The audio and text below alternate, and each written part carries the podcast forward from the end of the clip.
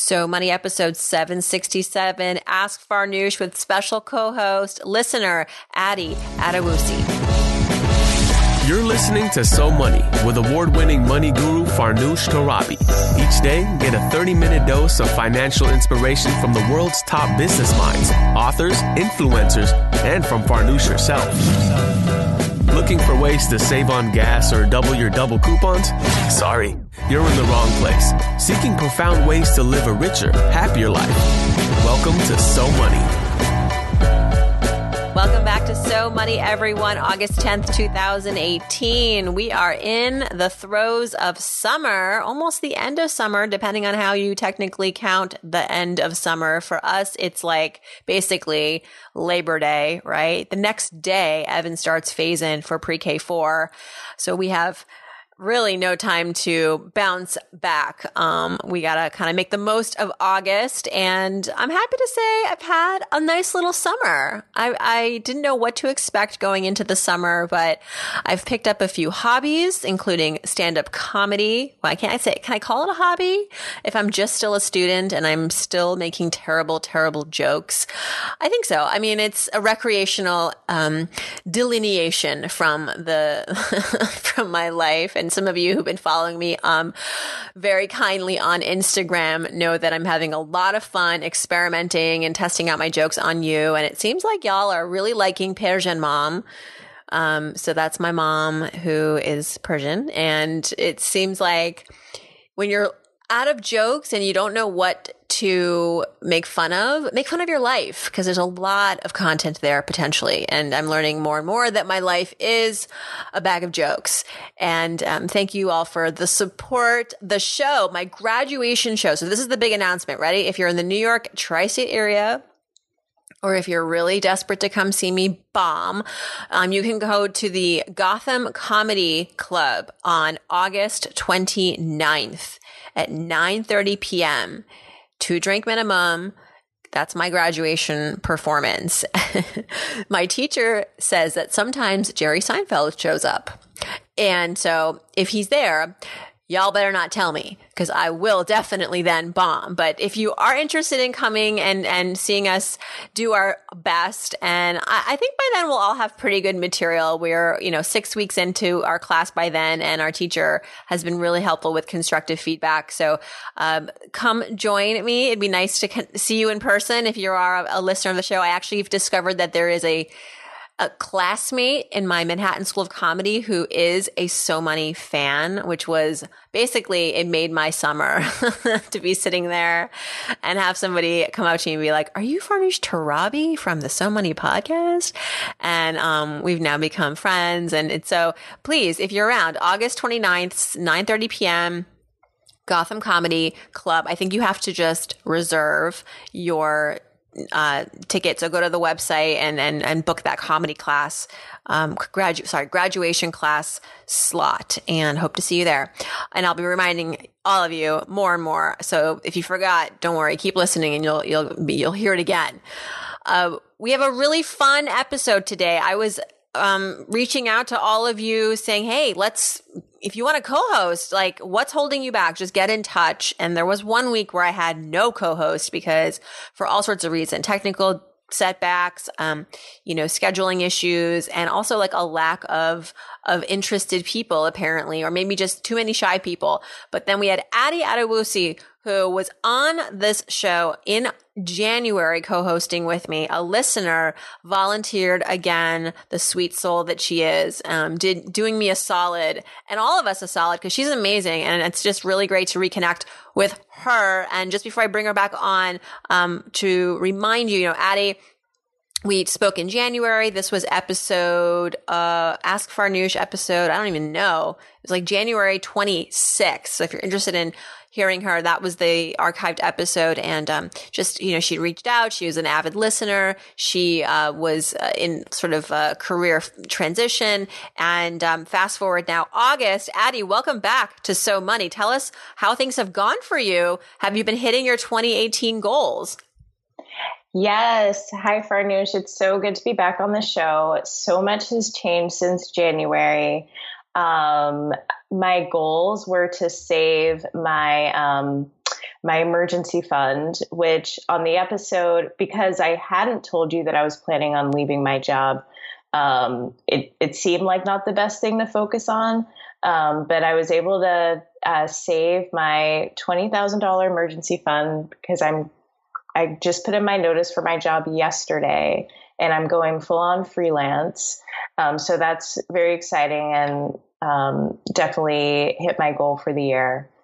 And because of you, I also started contributing to my retirement again because I had put it on pause after I was paying off my debt.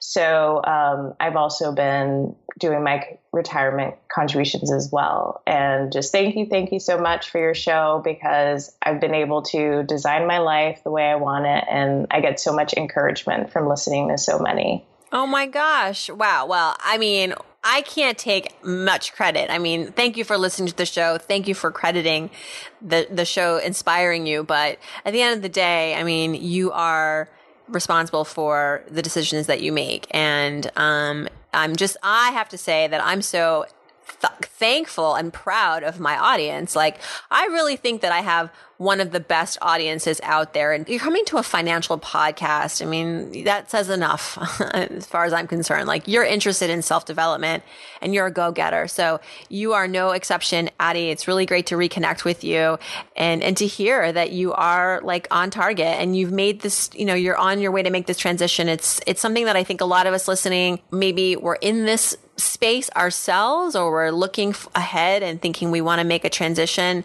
big transition to being our own boss. And so to hear you talk about it is very inspiring. So thank you for that. Yeah. So let's get to helping out some of our fellow listeners, shall we? Um, starting with, starting with an anonymous listener. This person did not want to be identified, left a, uh, a message on SoMoneyPodcast.com. He, he or she clicked on Ask Farnoosh, and this is the question. He says, My parents are in their 60s. My dad handles all of the finances. My mom doesn't have a clue.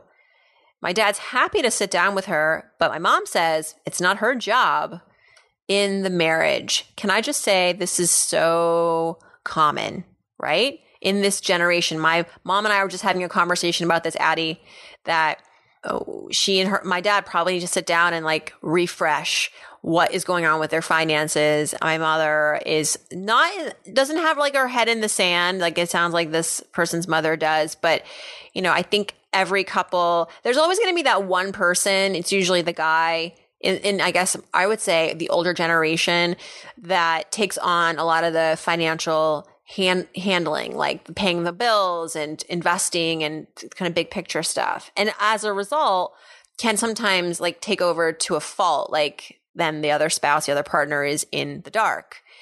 In this case, interesting, right? Because the, the husband is saying, I want to involve and engage my wife. She's saying, this is not my territory, which I find really disappointing, but it's also very generational. Do you ever, have you ever experienced this in your family? in my family, you know, my mom just refuses to talk about money at all. So this this does not surprise me. I think some women just have a fear about it, whether they're married or not. Um, but the good news is that it doesn't seem like it seems like they're a, a happily married couple, and the dad is not hiding anything. And you know, maybe she's just setting a boundary and just doesn't want to get involved, and it's working for them. I know it's not fun to think about worst case scenarios, but you really have to go there. And maybe this is where our friend here, our listener, can be a moderator or a mediator and say, you know, um, mom, dad, it's not about gender normative issues right now. It's really about wanting to take care of the family as a unit. And mom, if you care about our family as a unit, then it is to an extent like your responsibility and your duty to at least have an awareness of how the money gets managed in this household. Because God forbid something happens to dad, then what?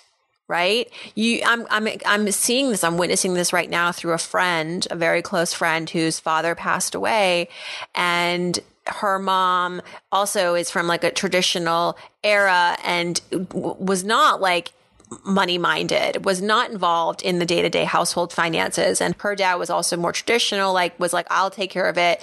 And it almost what he wore it like a badge of masculinity. Like I'm going to manage the money This is my role. It's what the men do. And that's a very dangerous setup, frankly, you know, because now he's deceased and she is emotionally ruined, right? And then now in this uh, fog, she's supposed to somehow like figure out who gets paid and and how to keep the lights on? Well guess what? Now it's the children that have to sort of scramble together to figure this out because they're the ones that are a little more um, with it and like have are more resourceful and modernized. So anonymous you know it's not just your dad's responsibility. It's at this point in your family's stage of life it's everyone's role as far as all the people that care about your mom and your dad who are will probably play a part in managing the household in the event either your mother or your father are not able to make decisions. Who is the executor? Who who would that family person be that has to step in and, and play that role of sort of money manager? If it's not your mom it might be you. And so someone else needs to get clued in as far as I'm concerned. I'd love for the mom to get clued in. That's got to, ha- I mean, I think that's got to happen. If she doesn't, then somebody else does. And maybe it's this person who wrote in who's obviously in a caring position and is like concerned that's just a matter of playing it safe because life happens and it would be terrible if this if her mom or his mom was in a predicament where you know she's emotionally distraught and then suddenly has to like learn from scratch how the household finances have been taken care of. So any parting advice for her Addy? Are you concerned at all about your mom's like because she's someone who hasn't really talked about money or doesn't like to talk about money what what what is the future here then for her? Yeah. Um, that's that's such a issue. Me and my brother talk about it all the time, but we're both scared to have that conversation because we want to know where she's at so we can know how to help her or support her when needed because she's also in her 60s. Um, and we have not figured out how to have that conversation yet. Hmm. Sometimes to break the ice, it does help to reference something like I was listening to a podcast or or pulling from other family experiences. Like remember what happened to Uncle Jack, you know, when he passed away and then Aunt Jane was left completely clueless. That's a great way to put it in context and also make it very real and drive it home and also kind of take it away from not to have it feel like an affront, but kind of like use that as a starting point, that story, that anecdote, that resource as a jumping off point to talk about really what you want to talk about, which is our finances. Um, okay, let's move on. Anonymous, let us know if you to follow up on any of this advice, if it helps you, if you're still worried or not sure how to d- tackle this very delicate thing. I know it's it's very sensitive, but we've got your back. Okay, moving on. Jenny, Addy, do you want to take Jenny's question? Uh, sure. So Jenny asks, I've heard in several podcasts that young people should invest in low cost index funds. How do I go about this? Yeah. So I don't know if you have any thoughts on this, Addy, if you're investing and how you're investing. We love index funds here in the So Money Nation from everyone from a certified financial professional to investing experts and everyone in between. I mean, index funds are increasingly becoming celebrated as these investment vehicles that offer many benefits. One is obviously low cost. Why are, why are they low cost? Because by nature, by virtue of being an index fund, it's indexing a market. It's following a market like usually the US stock market. You know, you can basically ride the ups and downs and sideways movements of the market. The idea is that you invest in an index fund as a long term investing vehicle strategy. Um, there's no one that's going in and like making specific moves because um, this is just tracking an index. And for that, you pay a, a fraction of the price, as you would say, compared to like a mutual fund that is filled with all sorts of different stocks. And in that case, you, there may be a human being going in and making moves, and then you have to pay a premium for that. But charts show, historical charts show that index funds historically um, do just as well, if not better, than funds that are actively managed. So if index funds are passive, mutual funds, a lot of them are actively managed. So the idea of like passive index funding investing is like kind of the, the way to go, especially if you're somebody who's not interested in being an aggressive, like focused investor. Like you've got a lot of things going on in your life. You understand the value of being in the stock market and that's it. And you just want to invest, go with an index fund. I have a lot of index funds in my own portfolio. How do you get invested in an index fund. I mean, every bank pretty much sells them. a lot of them, a lot of the brokerages, a lot of the um, robo advisors that we talk about on this show offer them as well. They're all over the place. And, and I would just say make sure that you're working with a brokerage or a robo advisor that is reputable, that has SIPC insurance, which is the Securities Investor Protection Corporation insurance is like FDIC insurance, but for brokerages. Um, Addy, do you have any other thoughts on index funds? Yeah, I definitely agree that it's the best way to go for young people that don't know a lot about investing. I I believe in that statement, invest in what you know. And when you don't know anything, it low cost index funds are definitely the way to go. And that's what I'm investing in right now. Cool. All right. So see, told you, So Money nation, all about the index funds.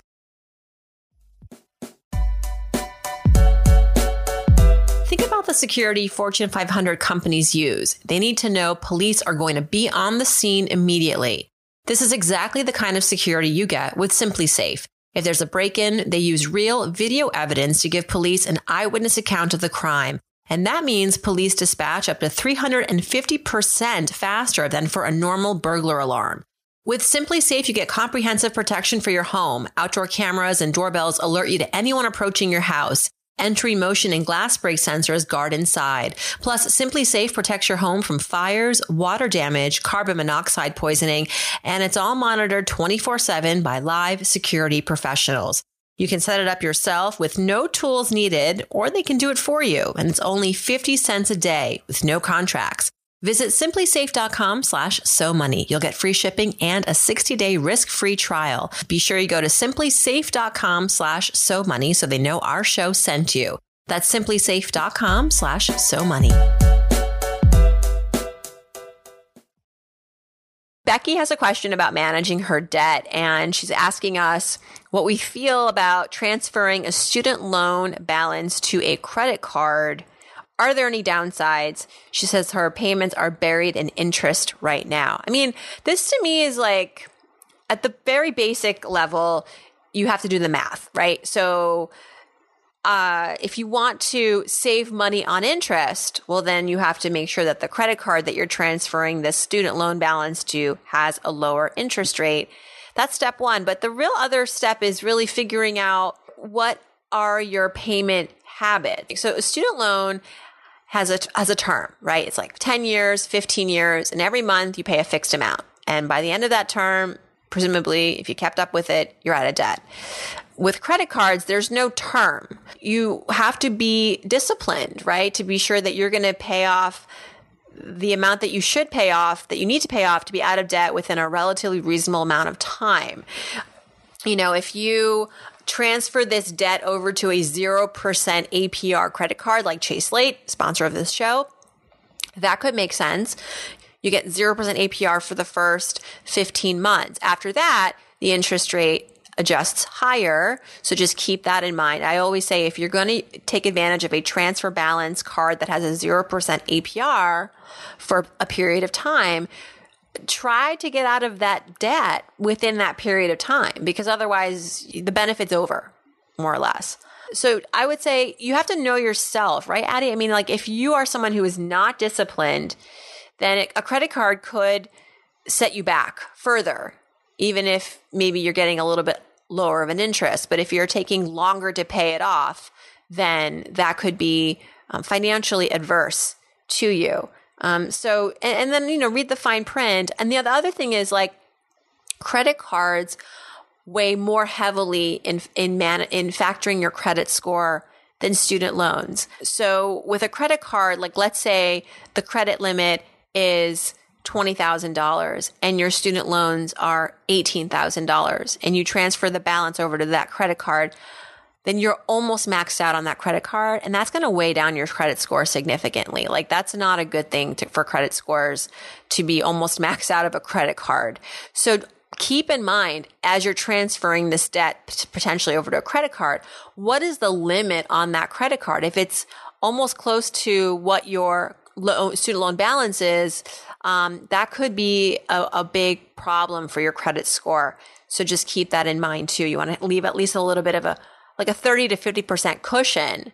Otherwise, you're in a zone where credit experts say could really start to impact your score. Are, you uh, debt free, Addy, or or what's going on on your? Debt? Yes, I'm totally debt free as of November last year. So, and I so I've been through this process, and I would just say to Becky, um, I think it would be so let's say she has, you know, $30,000 in student loans and she hasn't started paying them off yet. It would be really risky for her to put it on on a credit card even if it had 0% interest cuz she she hasn't been in the practice of paying student loan debt down quickly.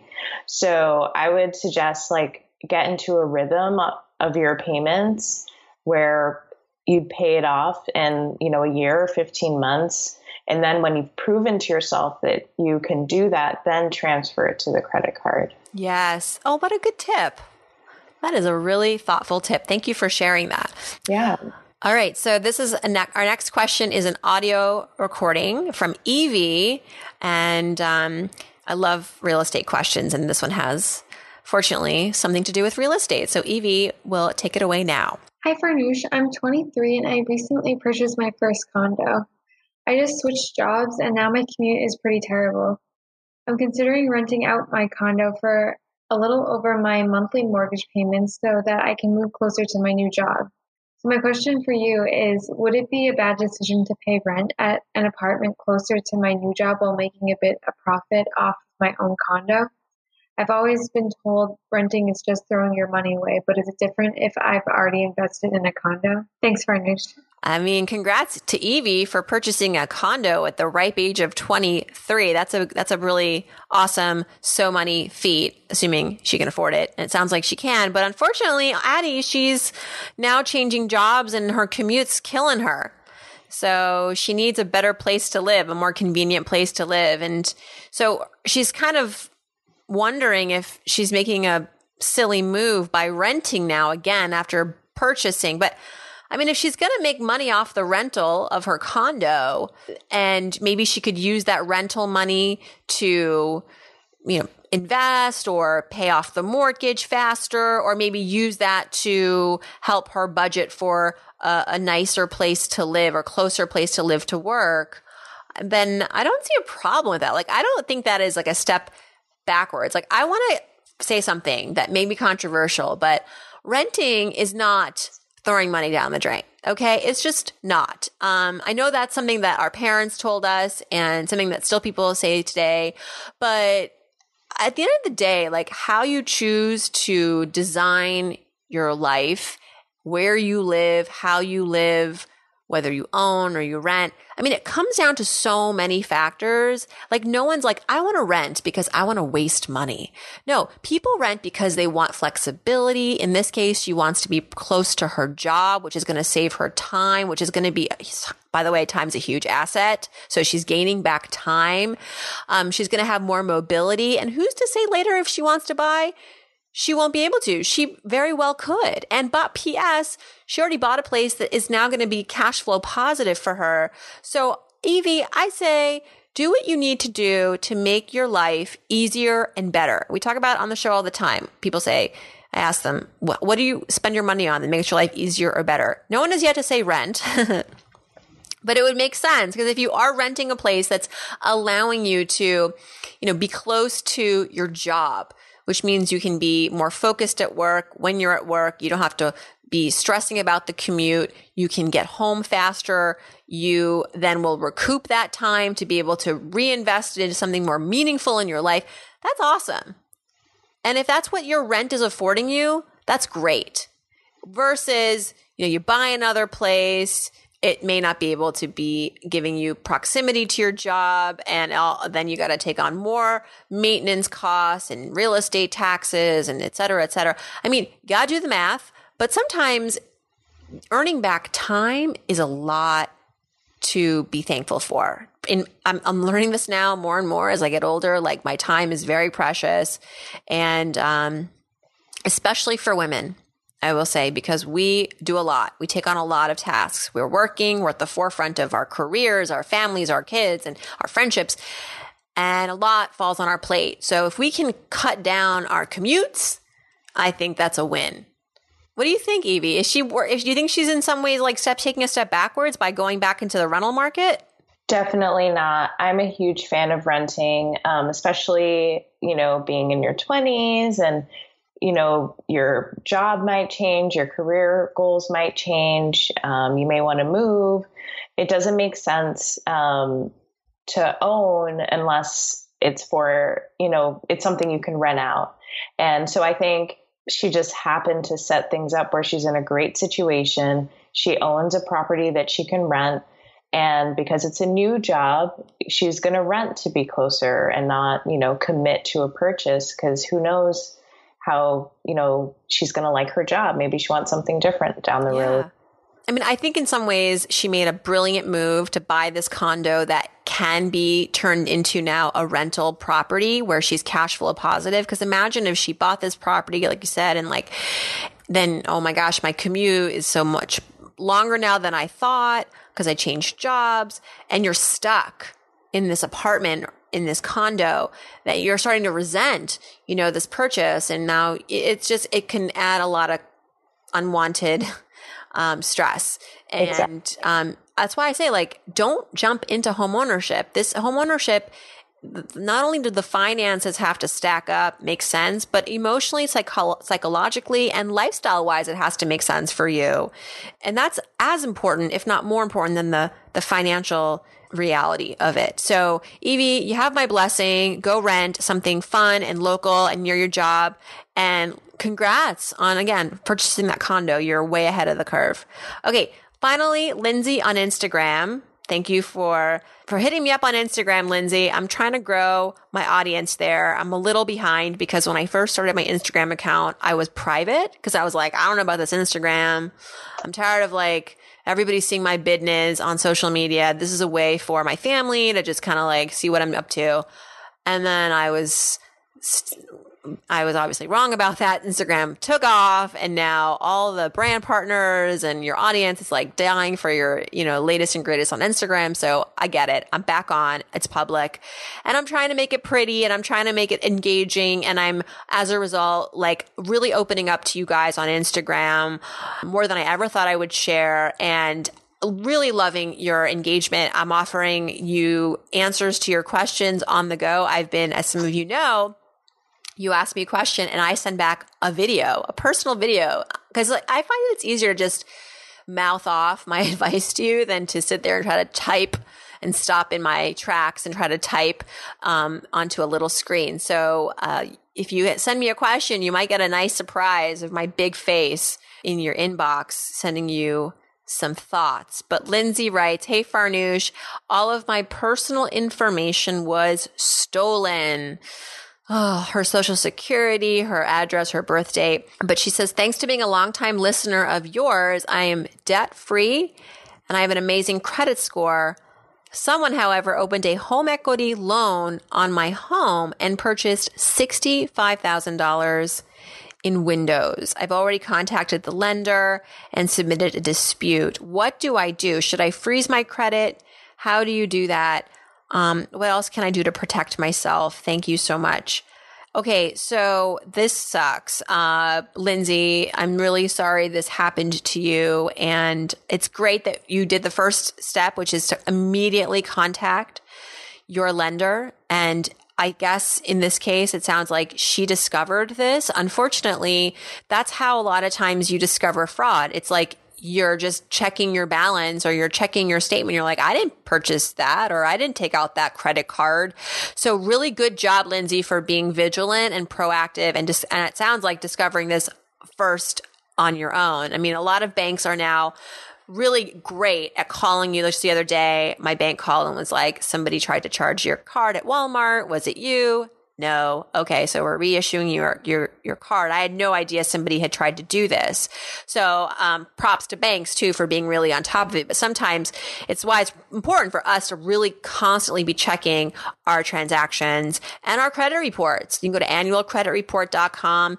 Every single year you can download your credit report from each of the three major credit reporting agencies, Experian, Equifax, TransUnion for free. It's your it's your gift from the government um, because it's important. You got to check your credit. So, Lindsay, I would say next step is yeah i think you need to freeze your credit unfortunately because you mentioned you know you had all this private information stolen the way you issue a, fred, a credit freeze you can do it by working with any one of the major credit reporting agencies that I just mentioned, like Equifax, Experian, TransUnion.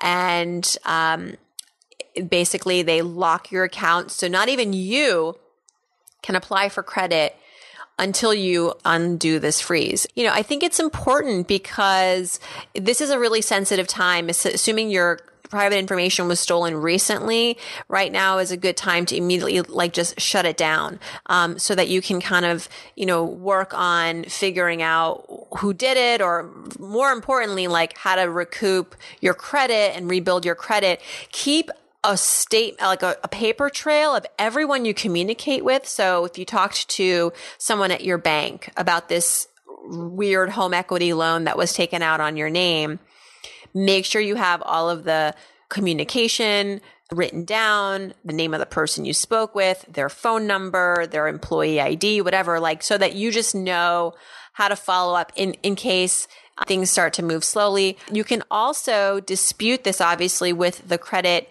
bureaus and you can go to again any one of those credit reporting agencies and file a dispute in addition to filing a dispute with your bank you should also do it with the credit reporting agencies they need to know that this is not you. And I believe your bank will work with them as well, but you just need to kind of cover all of your bases. Don't ever assume that someone's going to do the work for you. Talk to your bank, talk to the credit reporting agencies, issue the credit freeze for now. And then maybe after six months, lift the freeze, but keep a close eye even then on your credit report because what happens is a lot of time fraudsters will wait before they attack. They get your information, they scare you in thinking that, oh my gosh, something is going to happen in the next week. They don't do it right away. They, they wait until you've like forgotten or your guard is down. So in a year, in six months, like just constantly be checking. And that's why the freeze is good. That's why maybe you should also sign up for ongoing credit monitoring. Um, you can do that and it's a little bit of a cost, but it might be worth it in this case. Other good news here too, Addy, is that it was her, it was like this loan that was taken out, not necessarily someone going into like her checking account or her using a debit card and sucking her dry. Right. So this is credit, which is basically like money that doesn't really exist. Um, so it doesn't really impact you financially, although it could appear on your credit and that's something that you can repair over time. But have you ever had your identity stolen or your wallet stolen, Addy? Yeah, I definitely have. And I'm so shocked that no one stole my identity. I lost a wallet that had my birth certificate and my social security card in it. Oh. Um, and I just got really lucky. And that's, you know, I just monitored my credit and hope that nothing shows up, but it's really scary. I've talked about it here on the show a couple times and I've written about it, but like my wallet was stolen right out of my stroller. I, I'm trying to like think back as to like who did it, how it happened, but um, you know, I was in an elevator with my son and my, this is my fault. My wallet was in the pouch of the stroller. It wasn't in my purse. It was kind of, and it was probably visible to some extent. And these two women kind of surrounded me in an elevator. One was complimenting my son's outfit or something. Like she was like, Oh, I love his shoes. And I think distracting me while mm. the woman to my left grabbed the wallet I was only in the department store for a, a five or 10 minutes. I just went to this one floor to check something out, then left. And as I left and then went to another store to go pay for something, That's when I realized my wallet was missing. And then I went home immediately, checked my credit cards statements, and they'd already started to make transactions. That's my story. But thank you everybody for listening. Happy Friday. Happy hope everybody has a great weekend. Addy, thank you so much for volunteering and raising your hand again to come join me. And congratulations on your progress. Um, maybe we'll come back in six months and see what else is going on, huh? Sounds good. Sounds good. All right. Thank you so much. And everybody, hope your weekend is so money.